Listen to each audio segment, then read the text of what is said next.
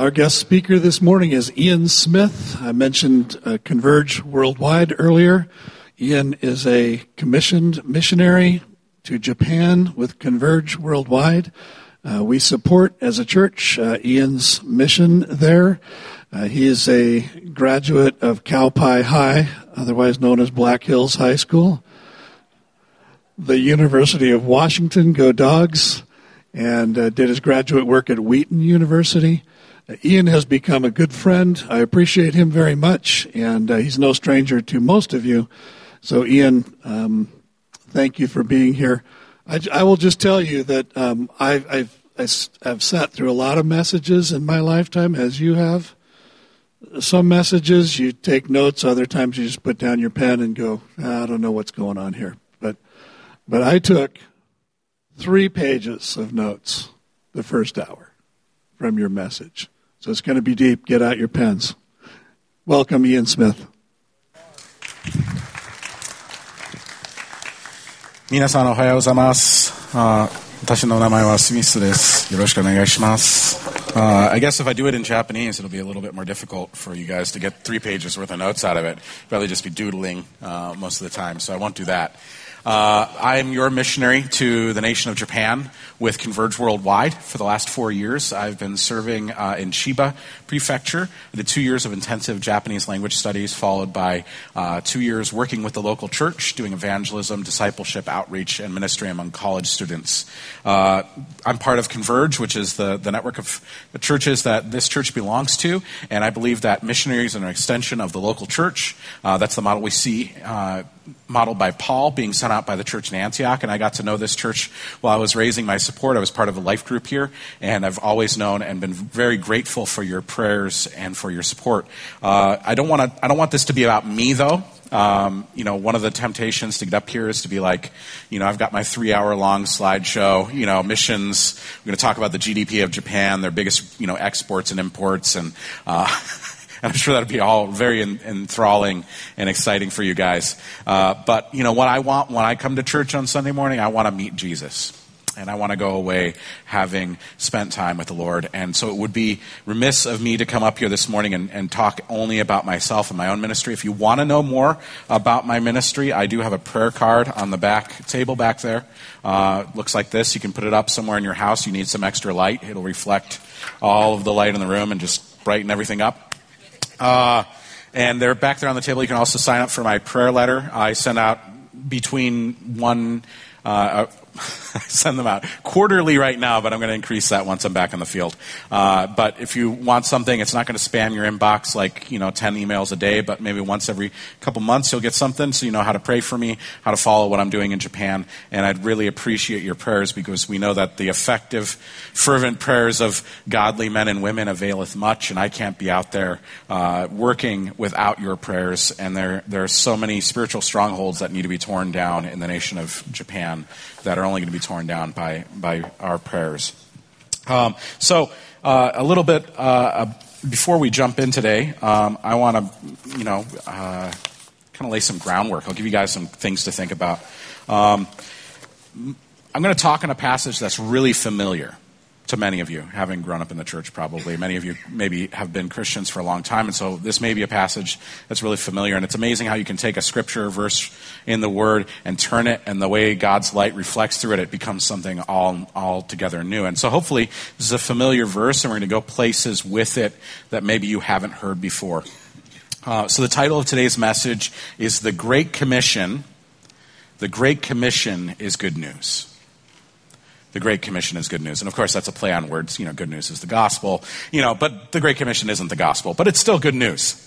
Uh, but I want to see how the gospel, as the lens through which we look at the Great Commission, draws out different themes. And I want us to be, uh, at least this morning, as much as I can be, gospel centered in our in our view of of this passage. And, and the reason why I think it's important to look at the Great Commission through the lens of the gospel is all too often, and I've been guilty of this myself. Uh, the Great Commission is preached through the lens of law and duty and obligation and death.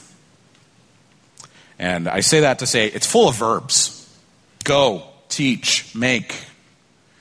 And when you preach it the way it, it can often be preached, it becomes about us and what we have to do. And I'm hopefully going to show you that that's not the case. So, uh, just setting that up, uh, we're going to jump right into Matthew 28. Before I, I go any further, does anybody want to tell me what the Great Commission is? Can anybody quote the Great Commission from memory? Got to volunteer. Jesus loves volunteers.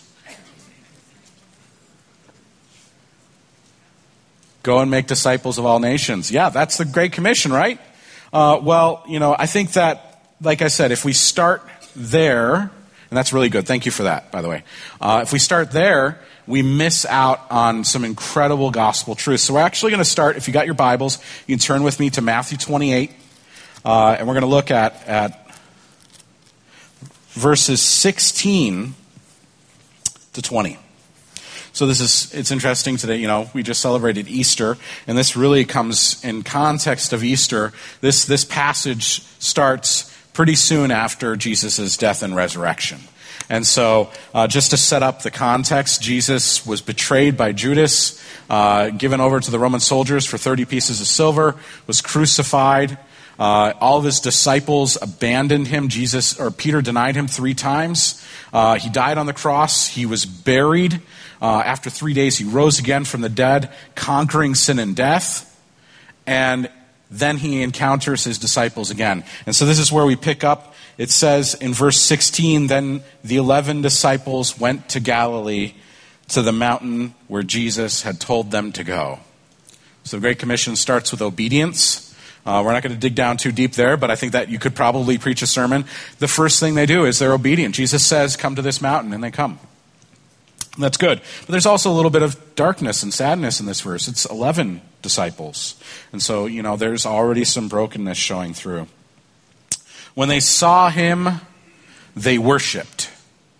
And if I was John Piper, I'd tell you about how missions exists because Worship doesn't. In fact, uh, if you haven't had a chance to read it, John Piper wrote a book, probably one of the best books in the 20th century on missions, called "Let the Nations Be Glad," and you can underline, but you know, write that down and underline it. You can get it for free, PDF version of it online. It is a great book on missions. I'll quote just one really short passage from it, and this is the whole book is like this: Missions exist because worship doesn't. Worship is the ultimate, not missions, because God is ultimate, not man.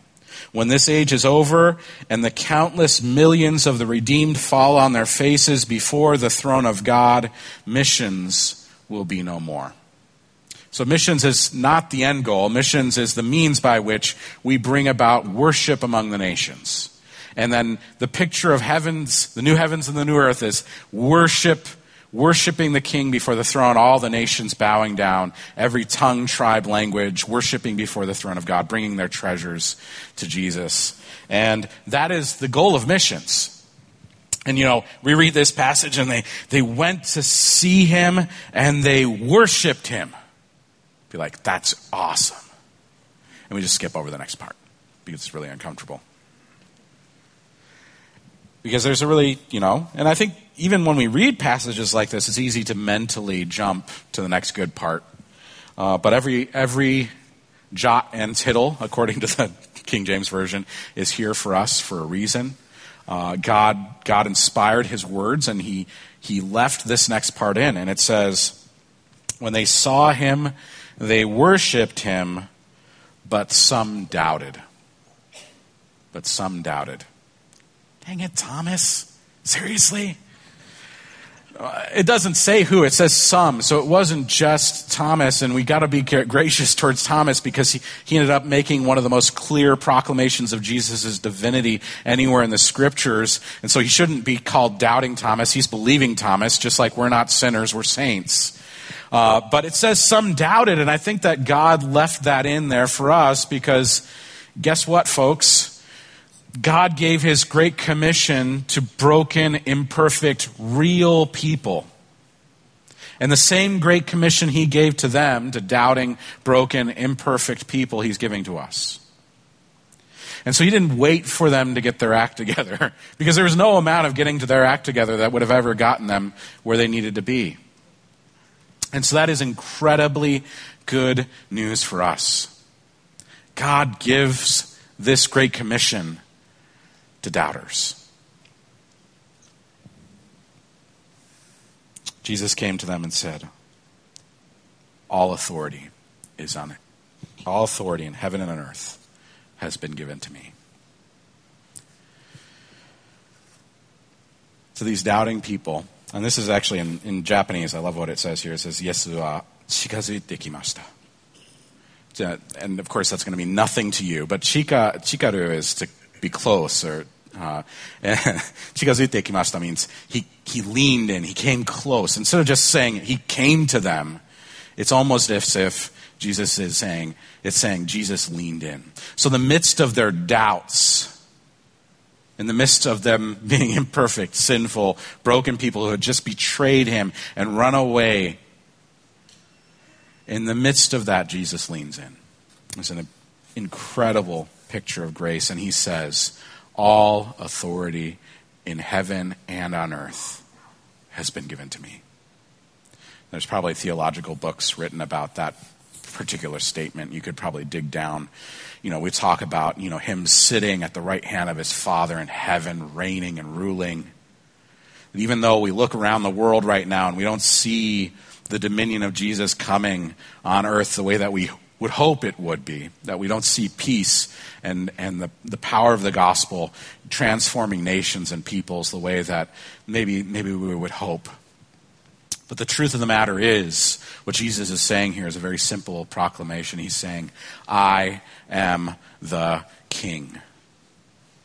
I pose this question to you. If you were to wake up tomorrow and turn on the news, we've got, you know, recently we just had a, a, a, young man shoot up a synagogue down in California. We've had terrible things happening all over the world. In uh, Sri Lanka, there was a bombing of churches. You turn on the TV, and rather than them saying just these terrible things are going on, the first thing the newscaster says is, Jesus is king. He's on his throne. He's ruling. He's reigning. Everything that is happening is happening according to his plan for his glory. How would that change every story that comes after? And how does that change what he says right after this? Because rather than the Great Commission being this Damoclean sword hanging over our neck, this law, this judgment saying, there's a, there are billions of people out there that are going to hell without Jesus. And we're sitting here comfortably in Olympia, Washington, drinking lattes and playing video games and, and you know, uh, not, maybe that's not what you guys do. but, and there's so many lost out there. And it's easy to preach that guilt, that shame, to try to motivate people to engage in the Great Commission, but you know what? Shame and guilt do not motivate for the long term. They may motivate giving and action in the short term, but they don't sustain you through the hard times. They don't keep you persevering like the, the Apostle Paul did in the midst of suffering. He had a picture of Jesus that motivated him. And so when Jesus says, All authority in heaven and earth has been given to me, saying, Everything that happens is happening according to my plan. I am the king, and I will accomplish this mission. This is my mission, not yours. And that is incredibly good news. Because that means the mission is not reliant on our strength, on our wisdom, on our best methods, or on our resources. The mission is too big for us. It's a God sized mission that requires God to work, and God uses the weak things to shame the strong and the foolish things to shame the wise. And He uses His broken, doubting, imperfect church to bring about the transformation, kingdom transformation here on earth. And that is incredibly good news because He wants to use us, as imperfect and broken as we are to bring about reconciliation, life, and transformation here on earth as it is in heaven. All authority in heaven and on earth has been given to Jesus. Therefore, you can go make disciples of all nations, baptizing them in the name of the Father, the Son, and the Holy Spirit. And, you know, if TTI was here, it's another branch of Converge. They talk about how we need to be disciple makers that make disciples. And there's a lot you can get from this verse. And it would be easy to brush past some of it because we could talk about the Trinitarian thing. It says, in the name of the Father, the Son, and the Holy Spirit. It's good Trinitarian theology. Uh, it, you know, baptize them. We're Baptists, so let's, let's baptize lots of people. Uh, but I, I, there's something here and I'm going to give you a, a $30,000 nugget of truth. That's the cost of a graduate's education at Wheaton College in Illinois. Uh, I had the opportunity to study under a guy named Gregory Beale when I was at Wheaton. And he's one of the foremost uh, theologians in the United States and in the world right now. And, and one of his, uh, his, his, pet kind of uh, focuses is on inaugurated eschatology. That is, we live between two times in history. That is, the, the time before Christ and the coming of Christ at the end times. And we're living in this intermediate period, and, and Jesus has been victorious at the cross and in his resurrection, and his, his kingdom reign is unfolding right now, and we see it in its infancy, in its inaugurated sense. We're seeing it coming about through the church, through disciples around the world, and yet it's not fully accomplished. And so we're waiting for Jesus to come back, not just in the inaugurated sense, but as the, as the true reigning and ruling king. And so we're living in the midst of this time, and so he, he, you know, he taught us how to look at the whole New Testament through that sense. And so it says in Ephesians that we're seated with Christ in the heavenly places. How is it that spiritually we're seated with Christ and yet we're here dealing with sin and all this other stuff? Well, one of the things he taught me to really uh, understand was one of the motifs of fruitfulness. In, in, in, in the New Testament and the Old. And, and I, I kind of had fruit on the brain when I was in grad school. And so I saw fruit everywhere. And, uh, and you know what? It starts in Genesis chapter 1. Uh, in Genesis chapter 1, when God created man, he said, God created man in his own image. In the image of God, he created him. Male and female, he created them. And God blessed them and said to them, Be fruitful and multiply, fill the earth and subdue it. And of course, Gregory Beale has, you know, lots of doctorates and things like that. And so he's read this in the Greek and the Hebrew and, and all the other different translations that could possibly translate. No, actually, probably not. But, uh, but one of the things he, he, he helped me to see was that this Great Commission in Matthew 28 is not a new mission. In fact, it's a recommissioning.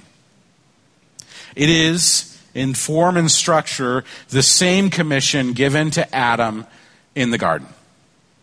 There you go, your $30,000 $30, nugget of truth.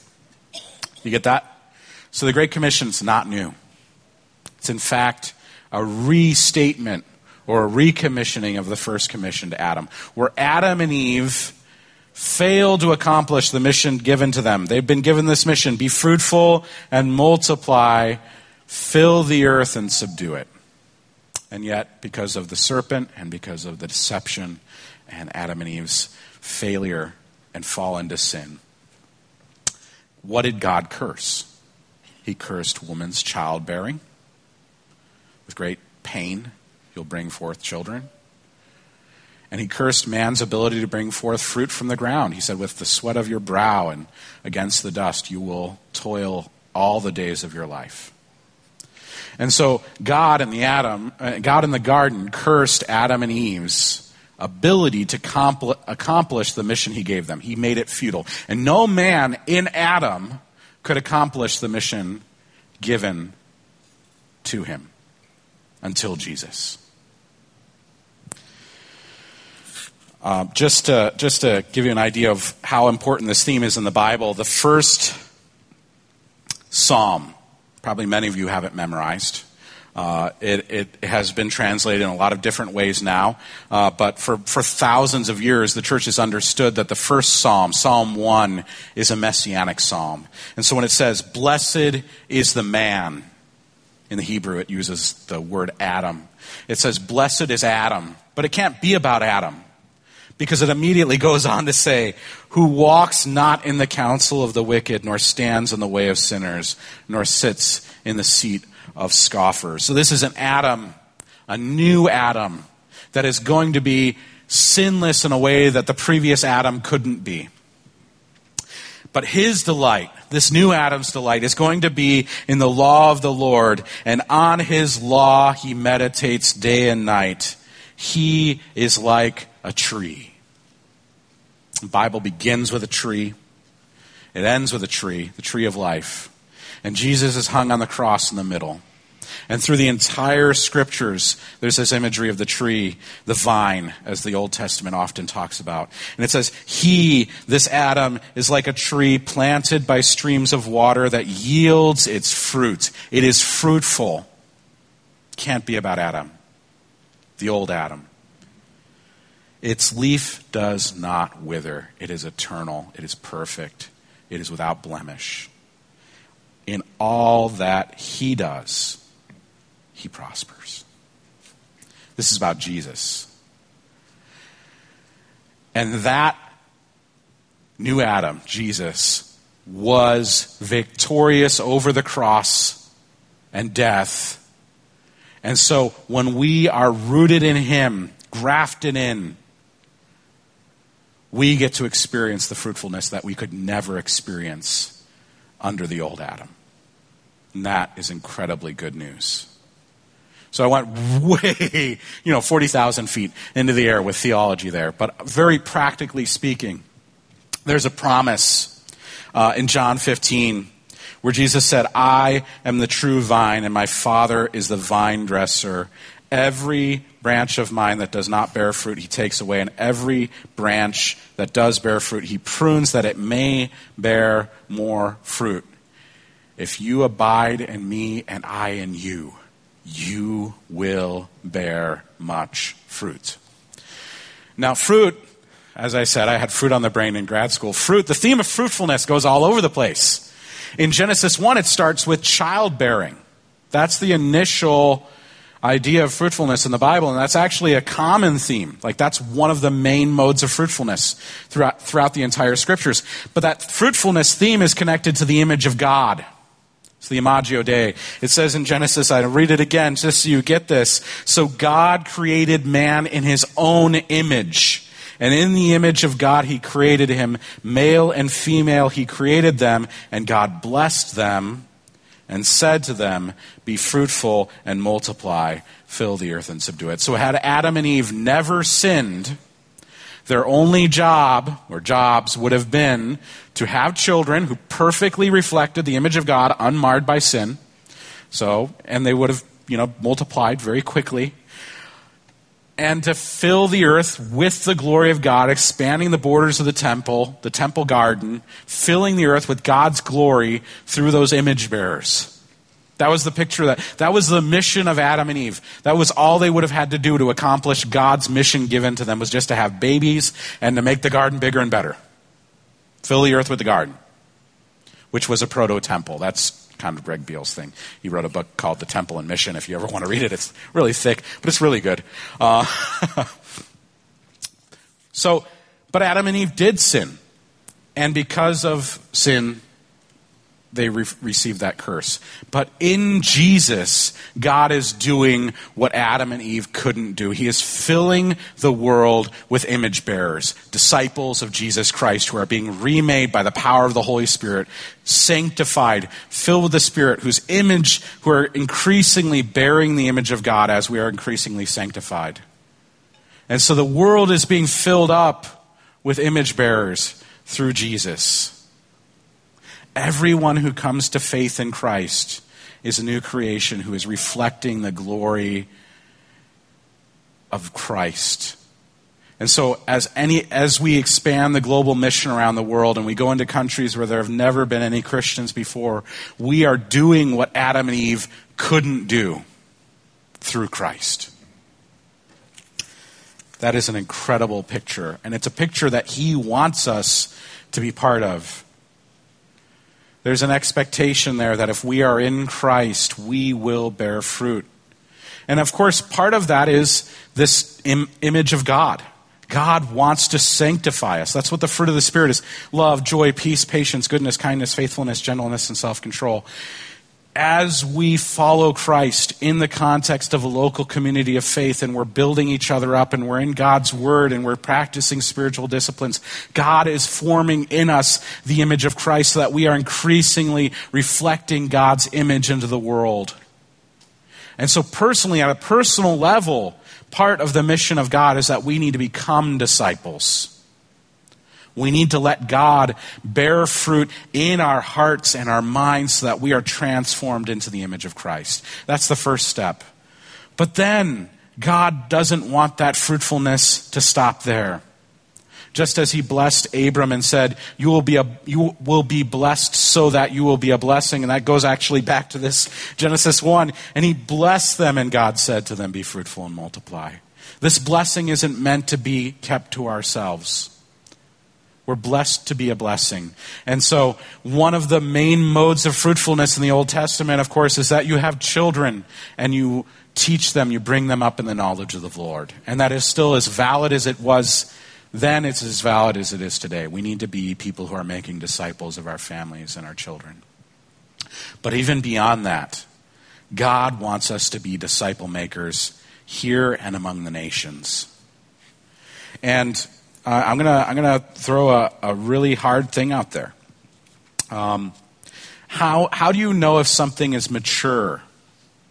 How do you know if something's mature? It can reproduce. It can reproduce. So you get an apple tree in your yard, plant it.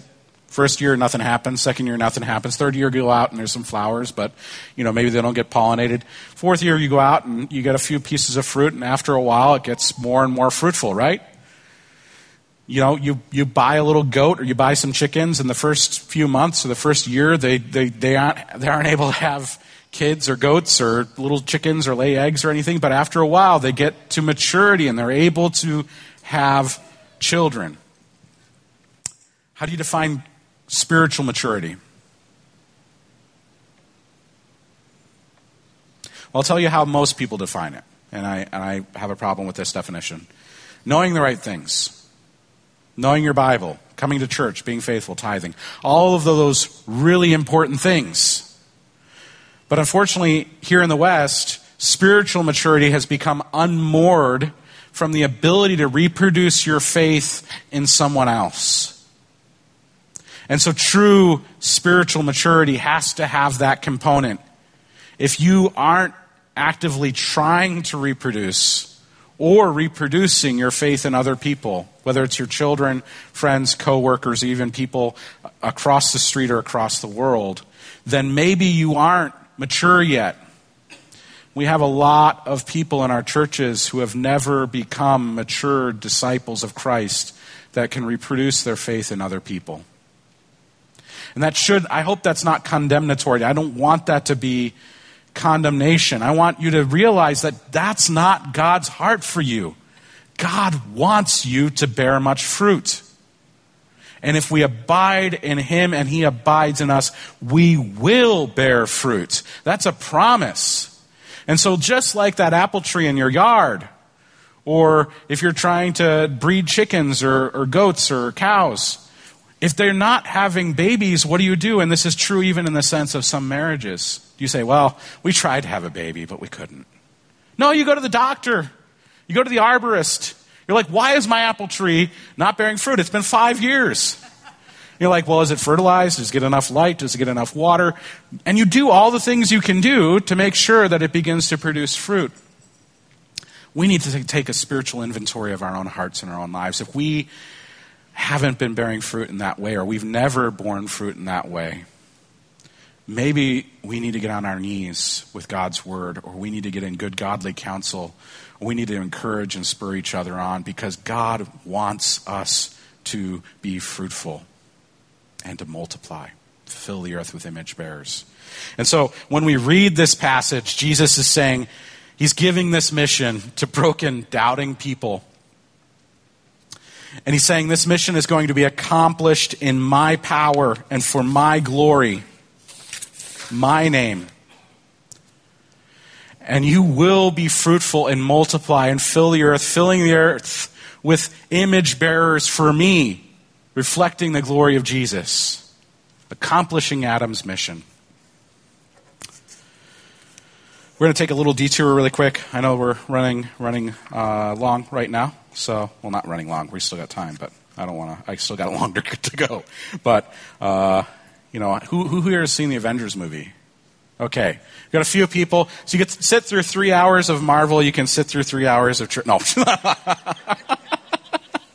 So we're going to go to Second Corinthians, and this is a beautiful letter from Paul. If you haven't spent a lot of time here, uh, Paul is defending himself against some super apostles, like first century uh, prosperity gospel preachers. And uh, they're saying, you know, Paul, how can you be an apostle of Jesus if you're suffering so much? And he's like, well, actually, this suffering brings glory to Jesus. And in the context of this, uh, he sets down, he says some amazing things. In fact, this comes right before the passage on jars of clay on which you're all probably really familiar with, and if you're not, you, it's a beautiful passage. But uh, 2 Corinthians chapter 4, and I'm going to read from verse 3. And this to me is a word of encouragement I received when I was in Japan. Japan is 120 million people.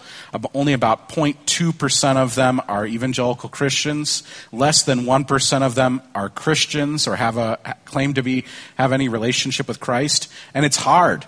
Uh, it's one of the hardest mission fields in the world. Uh, it's called the graveyard of missionaries because it churns and crushes and destroys missionaries and spits them out. So most missionaries give up before their second term. Um, so when I was in the midst of some doubt and discouragement, God showed me this verse, and it, and it was really encouraging to me, and I'll share with you why that is. So, verse 3 And even if our gospel is veiled, and it's hearkening back to Moses, and that was in the last chapter. Even if our gospel is veiled, it is veiled to those who are perishing. The God of this age, that's Satan, has blinded the minds of unbelievers. So there are people in this world who are blind to the gospel. No matter how clearly you preach it, no matter how well you set it out, no matter how compelling you make the appeal, their hearts and minds are blinded to why the gospel is such good news so they cannot see the light of the gospel of the glory of Christ, who is the image of God. So Paul here uses the image of God words again, which is hearkening back to Genesis. So he sets up a Genesis kind of connection right there. And then he says, For we do not preach ourselves, but Jesus Christ is Lord, and ourselves as your servants for Jesus' sake. This is commenting back to those super apostles again, so that's kind of an aside. So, really, verse 4 and verse 6, he has this one thought. For the God of this age has blinded the minds of unbelievers so they cannot see the light of the gospel of the glory of Christ, who is the image of God. And that is the spiritual reality here in Olympia, Washington for the lost, and it's also the spiritual reality for 99% of the people who live in Japan. For God who said, Let the light shine out of darkness. That's in quotation marks. Where does God say, Let the light shine out of darkness? Genesis, let there be light. So God who said, Let there be light, has made his light shine in our hearts to give us the knowledge of the glory of God in the face of Christ. So every person who's come to faith, it's as if God has said, Let there be light. As if a new creation has started in their hearts. Anyone who is in Christ is a new creation. Can you imagine that? Like everyone who puts their faith in Jesus Christ, it's like an entire universe exploding into existence in their heart. Now, guess what? You can't do that. I can't do that. It's impossible for any one of us to turn on the light switch in another person's heart. That is a God sized job. It is a miracle. And everyone who comes to Christ is a miracle. Now, we may see it more often here in the West. We have churches where people are being baptized. We have a baptism service coming up here in a couple weeks. And in Japan, we don't see it all that often. And I think in Japan, it's so much more tangible that it is a work of God, that everyone who comes to Christ, it is a miracle because in many ways it, it, it is such a, it is such a miracle that anyone in Japan would put their faith in Christ with the cultural and spiritual bondage that, that the Japanese people are under. And yet, Japanese people are putting their faith in Christ. And it's a miracle every time that happens. But also, the encouragement I receive from this is that it's not my job to do that. My job is to show up and share the gospel, and God is going to be the one that brings the new life.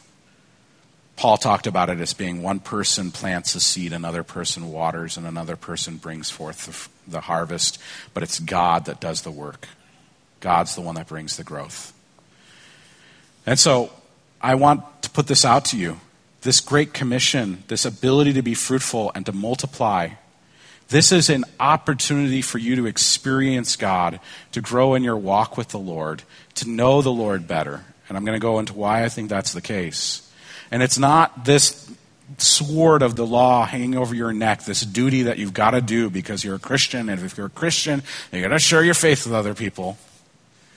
This is actually an opportunity to be part of what God is doing to reconcile the entire universe to himself. You're part of this cosmic this cosmic miracle that's going on whereby Jesus is filling the world with image bearers that perfectly reflect the glory of his son.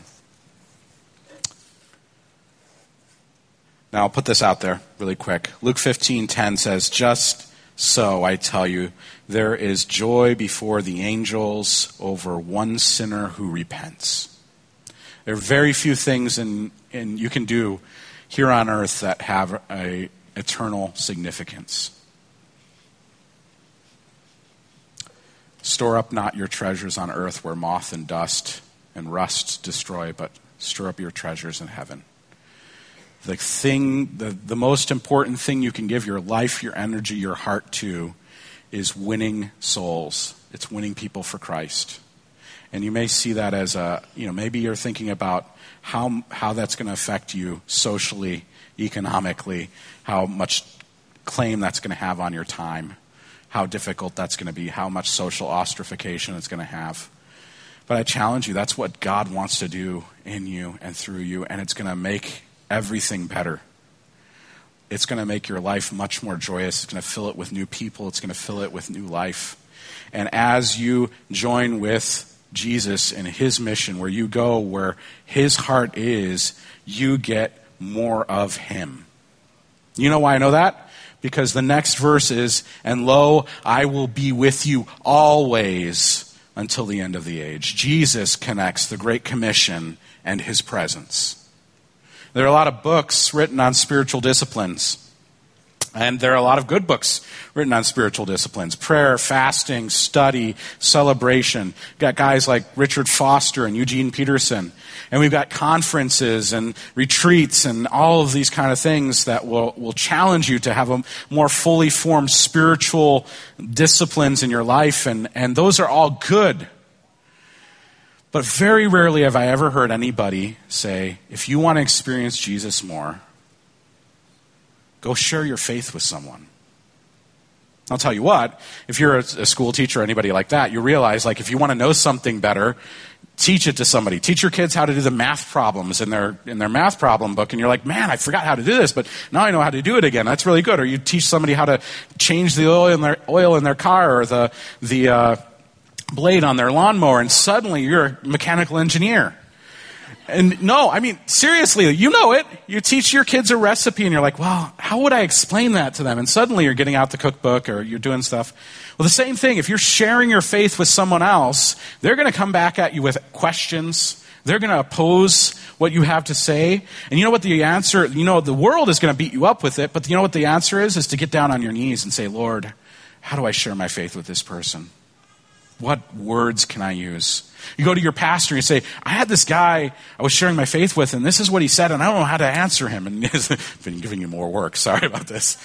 But, and, and Jim's going to say, well, let's look at what this says about this, and we'll get this book out, and we'll, we'll look in the Word. And God forbid we actually end up picking up this book and saying, God, how do I answer this person's question from your Word? And in the process of going out and sharing your faith with other people, you're going to end up growing in your faith and in your relationship with Jesus Christ. Evangelism and disciple making are a spiritual discipline. And like I said, if there is not evidence of that in your life, maybe you haven't matured to the point God wants to mature you to. And if you don't have a hunger or thirst for that maturity, we need to get on our feet on our knees and, and pray for that. Because just like there's this theme of fruitfulness throughout the entire scripture, there's a theme of barrenness. We'll go all through the Old Testament and find theme of barrenness. You got 40 years in the wilderness barrenness, like tough barrenness themes all through the Old Testament and into the New. But one of the interesting ones is barren women. How many barren women do you know in, in the Old Testament? There's a few, right? And it's a, it's a touchy subject. I mean, there are women probably in this room who have had trouble, lost pregnancies, had a hard time having children. And it's a, it's a sensitive subject. But isn't it amazing how often God used that in the Old Testament and the New? Hannah, Sarah, Elizabeth, Rebecca. How many times did God bring about new life from barrenness? And did those women just be like, shoot, tried to have a baby, can't have a baby, guess it's no good? Or did they get down on their knees? Like you think about Samuel's mom in the temple. They thought she was drunk because she was crying out to the Lord, Lord, make me fruitful. Can we have that heart and desire to be fruitful in our own lives? That God would transform us into disciples that make disciples, that make disciples. God wants this for our own good. He doesn't have to use us, He doesn't need us. But just like a mother or a grandmother making cookies with their grandchild, or a father going out and teaching their son to mow the lawn. You know what? You can mow the lawn 100 times better than your son. He's going to have no lines, you know. You know, those cookies, they're going to be weird, uneven shapes. Some of them are going to get burnt. You know, they're, if you just did them yourself, they'd be so much better. But why do you invite your children or your grandchildren into that with you? Well, you want them to know and you want them to learn, but you also want to spend that time with them. And that's what God is inviting us into His Great Commission with here. He doesn't just want to use us as tools that don't have hearts or souls to accomplish his mission. We're not just some inanimate object that God uses to accomplish his bigger schemes, but we are his children who he loves and who he delights in, and he wants to use us because he wants us to be with him, where his heart is, where he's working. Let's pray. Heavenly Father, Lord, thank you so much for your word. Thank you so much uh, for this great commission that you've given to us. Lord, that we get to accomplish in Christ what Adam couldn't do. Lord, that we are being transformed day by day by the power of your Holy Spirit through the work of sanctification to be uh, your witnesses, to be image bearers for you here, Lord. And Lord, I pray, Father God, that if uh, there, there are people here uh, who have never led anyone to Christ, or it's been many years since we've led someone to the Lord, Lord, that you would put that burden on our heart, that we would cry out, Lord, give us disciples or we're going to die.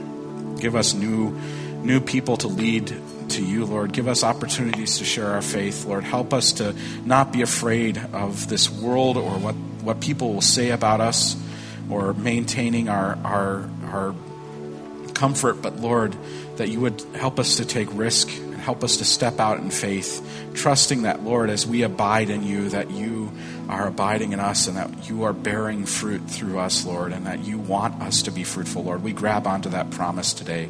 Lord, we want to be fruitful. We pray these things in the name of your precious Son, Jesus.